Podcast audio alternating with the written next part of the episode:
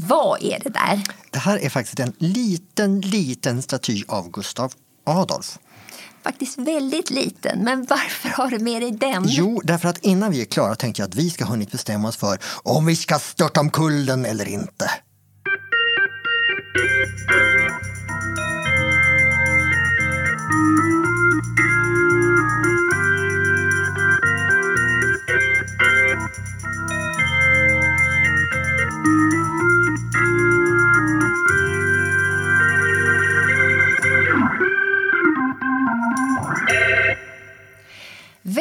Välkommen då till Göteborgs stadsmuseums egen podd En kvart om Göteborg. Jag heter Ylva Berglund. Jag heter Håkan Strömberg. Och varför ska vi störta den här mycket, mycket lilla statyn? Ja, det är det som är frågan. Alltså en stad som Göteborg är ju full av statyer som föreställer alla från Evert Taube till John Ericsson. Till den senaste av Ingrid Segerstedt. Ja, och det är ganska sällan som vi vräker omkull någon av dem. Men, men så är det ju inte överallt. Mm, nu börjar jag ana. Pratar vi om den här tumulten kring statyer i USA från senaste året? Ja, vi är lite sent på bollen, men ibland kan det vara bra att vänta tills röken lagt sig. Mm, vad tänker du? Jag tänker att det är spännande. I USA är det ju Black Lives Matter-rörelsen som tröttnat på att se statyer av sydstatsgeneraler och slavhandlare och slavägare omkring sig. Och en del statyer har ju faktiskt rivits handgripligen och en del har myndigheterna valt att plocka bort. Mm. Och motdemonstranterna de har marscherat för statyernas bevarande. Alltså det låter som det är rätt känsligt det här. Ja, men det är kanske inte något nytt. Att störta en staty, att flytta en staty, det är ju en väldigt stark symbolhandling. Jag minns ju med de här bilderna eh, när de river en staty av Saddam Hussein i Irak. Var det 2003? Ja, och, och varför inte Tallinn 2007? Alltså den har jag faktiskt missat. Du har missat Tallinn 2007. Och, Okej, våren 2007 så kräver Rysslands ena parlamentskammare att Ryssland ska avbryta alla diplomatiska förbindelser med Estland på grund av en staty. Oj! Ja, alltså estländska myndigheter vill flytta på en staty som föreställer en sovjetisk soldat. Och det gör ryska minoriteten i Estland och Ryssland rasande. Jag gissar liksom att de tolkar det här lite olika. Ja, statyn restes 1947 som ett minne då över Sovjetunionens seger över Nazityskland. En symbol för en heroisk kamp och en lika heroisk seger. Men för estländarna? Ja, som blivit erövrade av Sovjetunionen 1940 och sen av tyskarna och sen av Sovjetunionen igen 44. Och sen var de ju alltså ockuperade fram till 1991 så för många estländare har ju den här soldaten snarare, Ja, ska vi prata en symbol för den sovjetiska ockupationen? ja. Och för många ryssar i Estland så fick den ytterligare ett symbolvärde. Under Sovjettiden var det rätt gött att vara ryss i Estland. Men när Estland blev fritt så var det inte någon direkt fördel. Så då blir soldaten liksom en påminnelse om, Den gamla goda tiden. ja men lite så. Så samma staty, det är symbol för befrielse, ockupation och nostalgi. Mm. Men nu måste vi väl ändå bege oss till den här poddens huvudämne, Göteborg. För är det någon staty det blåser om här då? Alltså jag är lite osäker. Men om det vore någon så är det väl den här bysten av Linné som står i Botaniska trädgården? Ja, som en protest mot alla krångliga latinska namn. Nah, Okej, utan alltså utav samma skäl som de här gamla sydstatsgeneralerna faktiskt. okej, slaveri, Rasism. rasism, okej. Linné, han är en av världens mest berömda svenskar och det blir han ju för att han skapar den här systematiken inom botaniken. Han skapar en struktur för hur all världens växter ska systematiseras. Han räknar ståndar och pistiller. Ja, han är duktig på det. Men, men det är inte därför. Nej, Linné kunde liksom inte stanna vid växterna utan han fortsatte i rasande fart sen att systematisera djur, vilket ju var lite mer komplicerat. Inga ståndare. Nej, och inga lika självklara kategoriseringsmetoder. Så han, man kan säga att han skjuter lite från höften och improviserar. Och till sist så kommer han ju fram till människan. Oh, lite djärvt på 1700-talet. Ja, men han vågar ju faktiskt peka ut människan som ett djur med en art uppdelad i fyra distinkta underarter eller raser. Nu börjar jag ana. Ja, och han inte bara delar upp utan han beskriver de här fyra rasernas inre och yttre egenskaper och rangordnar dem. Linné, Linné. Ja, alltså han är ju lite osäker då på om det är amerikanen, alltså Am- Amerikas ursprungsbefolkning eller europeen som ska placeras högst. Men lägst är han klar över. Där ska den svarta rasen, alltså afrikanen, vara. Och alla de här raserna de får blandade omdömen. Europeen, Du Och du, får Ja, man väl ja, säga. Ja, vi ska vara sorglösa, ombytliga, listiga och styras av modenycker. Okej, list- det här, jag, vet, inte, jag försöker få en bild av det här. Det låter som att den här blåa, gula och röda personligheten ungefär. Ja, men och förmodligen lika vetenskapligt får man säga. Afrikanen då beskriver han som trög, slug, lat och likgiltig. Oh. Ja, och som styrs av godtycke. Alltså det är ju inte ett personlighetsresultat man vill ha. Eller hur? Och det speciella med det här var ju att Linnés verk var en internationell bestseller som ges ut precis när slavhandeln är på topp. Oh. Tusentals åter tusentals afrikaner togs till fånga, fördes till ett liv som slavar i Amerika. Och det här diskuterades hårt. Alltså det fanns ju många, inte minst präster, som sa att så här kan ni ju inte göra. Inför Gud är alla människor lika, alla har en själ, alla har samma värde. Alltså redan på 1700-talet. Ja, men visst. Och de som tjänar multen på den här människohandeln, de famlar ju lite efter argument. Och så kommer då, tada! Linné. Alltså vetenskap i form av exempelvis Linné som sa att alla människor är inte alls lika.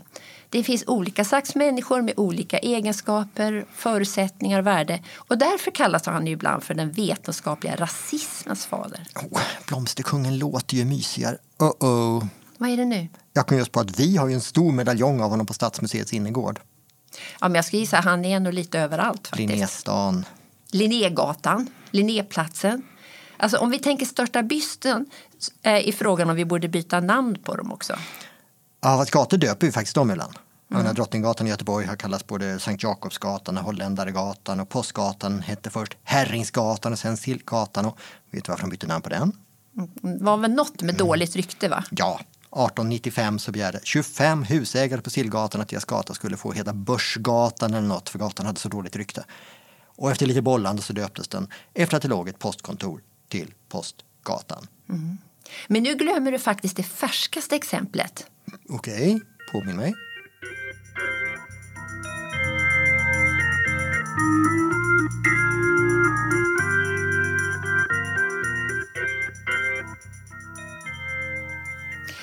Jo, det färskaste exemplet är historien om Viljo Nussiainens gångväg. Okej. Viljo Nussiainen han var ju en framgångsrik friidrottstränare som dog 1999 och några år efter det så fick han en gångväg uppkallad efter sig vid Friidrottens hus. Sen kom det en bok 2011. Ja, nu är jag med. Det du inte såg, som är en självbiografi utav höjdhopparen Patrik Sjögren. Och där berättar han den andra berättelsen om Viljo då, som både var hans tränare och styvfar, att han faktiskt utsatte honom för sexuella övergrepp. Och nu gick alltså en lång rad idrottsföreningar ihop och bad om ett snabbt namnbyte på den här stigen. Och det gick fort. Alltså redan samma år så beslutade kulturnämnden i Göteborg att stigen skulle byta namn till Friidrottens väg. Så någon gång vart hundrade år eller sådär så byter vi namn på gator. Ja, oftare än vi plockar ner statyer i alla fall. Ja, men varför är det så? Jag tror att det förflutna har lurat in oss i en fälla. Alltså statyer är stora, de är snygga, de är dyra. Det bär liksom emot att ta bort dem. Att byta ett gatunamn är inte, men det är inte lika fysiskt ansträngande. Och så är väl det här. En del av diskussionen kring statyer är att det går att se väldigt olika på dem. För några är de väl mest liksom en del utav gaturummet. Ja, men så här, är de bara pynt? Alltså är det som en blomsterplantering eller en fontän eller en snygg lyktstolpe? Ja, men du har inget att bråka om. Låt dem stå, vad sjutton. Och så tänker nog de flesta av oss. Staty, alltid funnits, låt stå. Och jag gissar att du inte ställer upp helt på det. Ja, men det är inte så de är tänkta. De är ju något annat. De är ett budskap, ofta från en annan tid. Låt mig högläsa. Jag högläser för dig ur en skolbok. Mhm, Okej. Det där är faktiskt i alla fall ingen mattebok Nej, kan vi det är absolut ingen mattebok. Nu ska vi se. Alltså, nu kör vi. Få personer har varit begåvade med så utmärkta själsförmögenheter. Lika snabb, som djup blick genomskådar han alla så enskilda som allmänna förhållanden. I hans hjärta bodde en sann och levande gudsfruktan som yttrade sig i både ord och gärning. Hans hela levnad var en spegel av denna rena och innerliga gudsfruktan, frosseri, spel och sysslolöshet var honom helt och hållet främmande.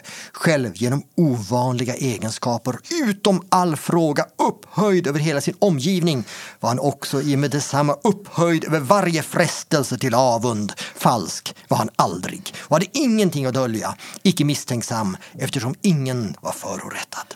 Mm. Eh, var inte så många fel på den gubben. Eller hur? Det är väl inte Linné? Nej, det är inte Linné. Den här är avbildad på Gustav Adolfs torg, pekandes. Gustav Adolf? Okej, okay, förlåt, det var lite väl kanske gissningar. Men i alla fall. Det här och mycket mer fick alltså svenska skolbarn lära sig. Ja. Och den här kungen som varit död i flera hundra år, han målas ut som ett dygdemönster, ett ideal. Och den första upplagan av den här, Läsebok för folkskolan, den kom ut 1868. Några år efter att statyn avtäckts på Gustav Adolfs torg i Göteborg. Mm. Och när den avtäcktes, då var det med orden Tacksamheten har här åt stadens odödlige grundläggare rest en ärestod som framgent skall erinra om förbindelsen till det värdiga redskap i försynens hand varifrån detta borgerliga samhälle har sitt upphov. Eh, kan man få den översatt till normalsvenska? Ja, alltså, G2 är alltså både stadens odödlige grundare och ett värdigt redskap i försynens hand. Mm. Och nu vill du säga att de här två, läroboken och statyn, är liksom samma andas barn? Ja, och vart vill jag komma med det? Ja, men jag tänker att ingen skulle skriva eller prata om en historisk karaktär på det här sättet idag. Nej, men läroböckerna förnyas ju ideligen vart 25 år eller så. Mm. Utom idag då, mm. då eleverna ska skapa sina egna läromedel. Google! Prosit säger ja, tack, tack. ja. Men alltså, eh, läroböcker byts ut, mm. historieskrivning förnyas, nya standardverk, men Statyn står där den står. Och kastar sin skugga över torget. Mm. Och en staty som den här har ju aldrig någonsin varit tänkt som pynt. Mm. Alltså precis lika lite som skolboken var tänkt att snygg rygg stå i bokhyllan. Mm, kan jag få en meter röda böcker tack? Ja, precis.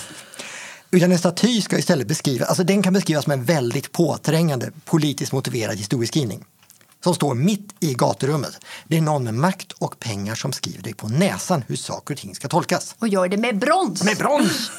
med marmor, med betong! För att visa att den här historieskrivningen den är evig. Den är inte förhandlingsbar. Och vad är det just en staty säger? Jag är stor. Stor. Du är stor. Det är en stor man, värd att hedra och efterlikna. Det han gjorde var bra, säger den. Bli som han, säger den. Punkt! Eller utropstecken. Och då är det ändå, alltså, just den här, G2, är ju en kung som ägnar hela sitt vuxna liv åt att kriga och har liksom, han har ett antal massakrer på civila på sin meritlista. Inte Gustav Adolf. Jo! 17 år gammal leder han intagandet av Kristianopel i Blekinge med slakt av invånarna på programmet. Mm, blä säger vi till det. Men då vänder vi på det. Att ta ner en staty, är det då att säga motsatsen? Att säga nej, det han gjorde var inte bra eller inte bra nog för att väga upp allt det dåliga han gjorde. Och vi vill inte att våra barn ska bli som han. Typ. Mm. Men då börjar jag ana ett problem. För mitt barn får gärna bli en världsberömd forskare om det vill. Staty, ja tack. Mm. Men helst inte en som är med och legitimerar århundraden av folkmord. Staty, nej tack. Alltså, så hur gör vi då med gamle Linné? Det är ju det. Och vet du ens varför han har en hel stadsdel om plast och byst? Ja, men han var väl här, tänker jag. Han var här och några sketna dagar sommaren 1746. Semester? Nej, han var ute på en landskapsresa. Västergötland skulle... Regeringen har skickat ut honom för att kartlägga landets outnyttjade resurser. En Dr. Livingstone på hemmaplan. Och i Göteborg så anser han äntligen att han gör skäl för lönen. Och vad gör han? Han skivar en stock. Lysande! Fortsätt. Ja, men han besökte gamla varvet och där bygger de fartyg av ek. Så där ligger liksom jättestora ekstockar, dyra saker. Mm. Men många förstörs av att det är något djur som gör hål i dem och ingen vet liksom vilket djur. Mm. Så efter lite tjat får Linné såga upp en stock och kommer fram till att boven är skeppsvarvsflugan. En skalbagge egentligen. Och den lägger ägg och så är det larverna som mumsar hål inne i stockarna. Mm. Så han, han löser vad det är för djur i alla fall. Mm, men well done säger vi då, Dr. Livingstone. Ja, och doktorns rekommendation blir att de ska röka stockarna med svavel, pensla dem med kära eller sänka dem med vatten så att insekter inte kommer åt att lägga ägg. Och därmed kan skeppsindustrin spara miljoner. Mm. Och för det så får han alltså en stadsdel, en gata, en plats och en byst. Och vi ska tänka, bli som han, skiva en stock! Du hör. Och här kommer den stora frågan. Ja? Går det att plocka bitar eller inte? Går det att säga, ja, Linné grundar kanske den vetenskapliga rasismen, men just här står han för han sågade i en stock.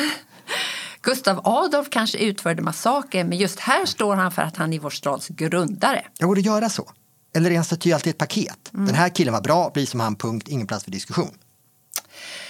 Åh, känner jag, det här känns inte som att vi löser det här. Men vi har, satt, vi har en hel kvart på oss. Ja, men Linné får väl stå så länge då. Men om du fick riva en annan staty då? Finns det någon du verkligen vill störta? Ja, Flickan och sjötrollen på Floras kulle i Kungsparken. Nej, vad har du emot flickor och sjötroll nu då? Inget men kombinationen. Okej, för våra nytillkomna lyssnare. Flickan och sjötrollen är ett stycke nationalromantik i mörk granit. Någon slags fontän, eller hur? Ja, ja. en fontän. Och själva skulpturen är en flicka som är sämst i världen på att skyla sig. Mm, och för det ska hon rivas. Nej, vänta.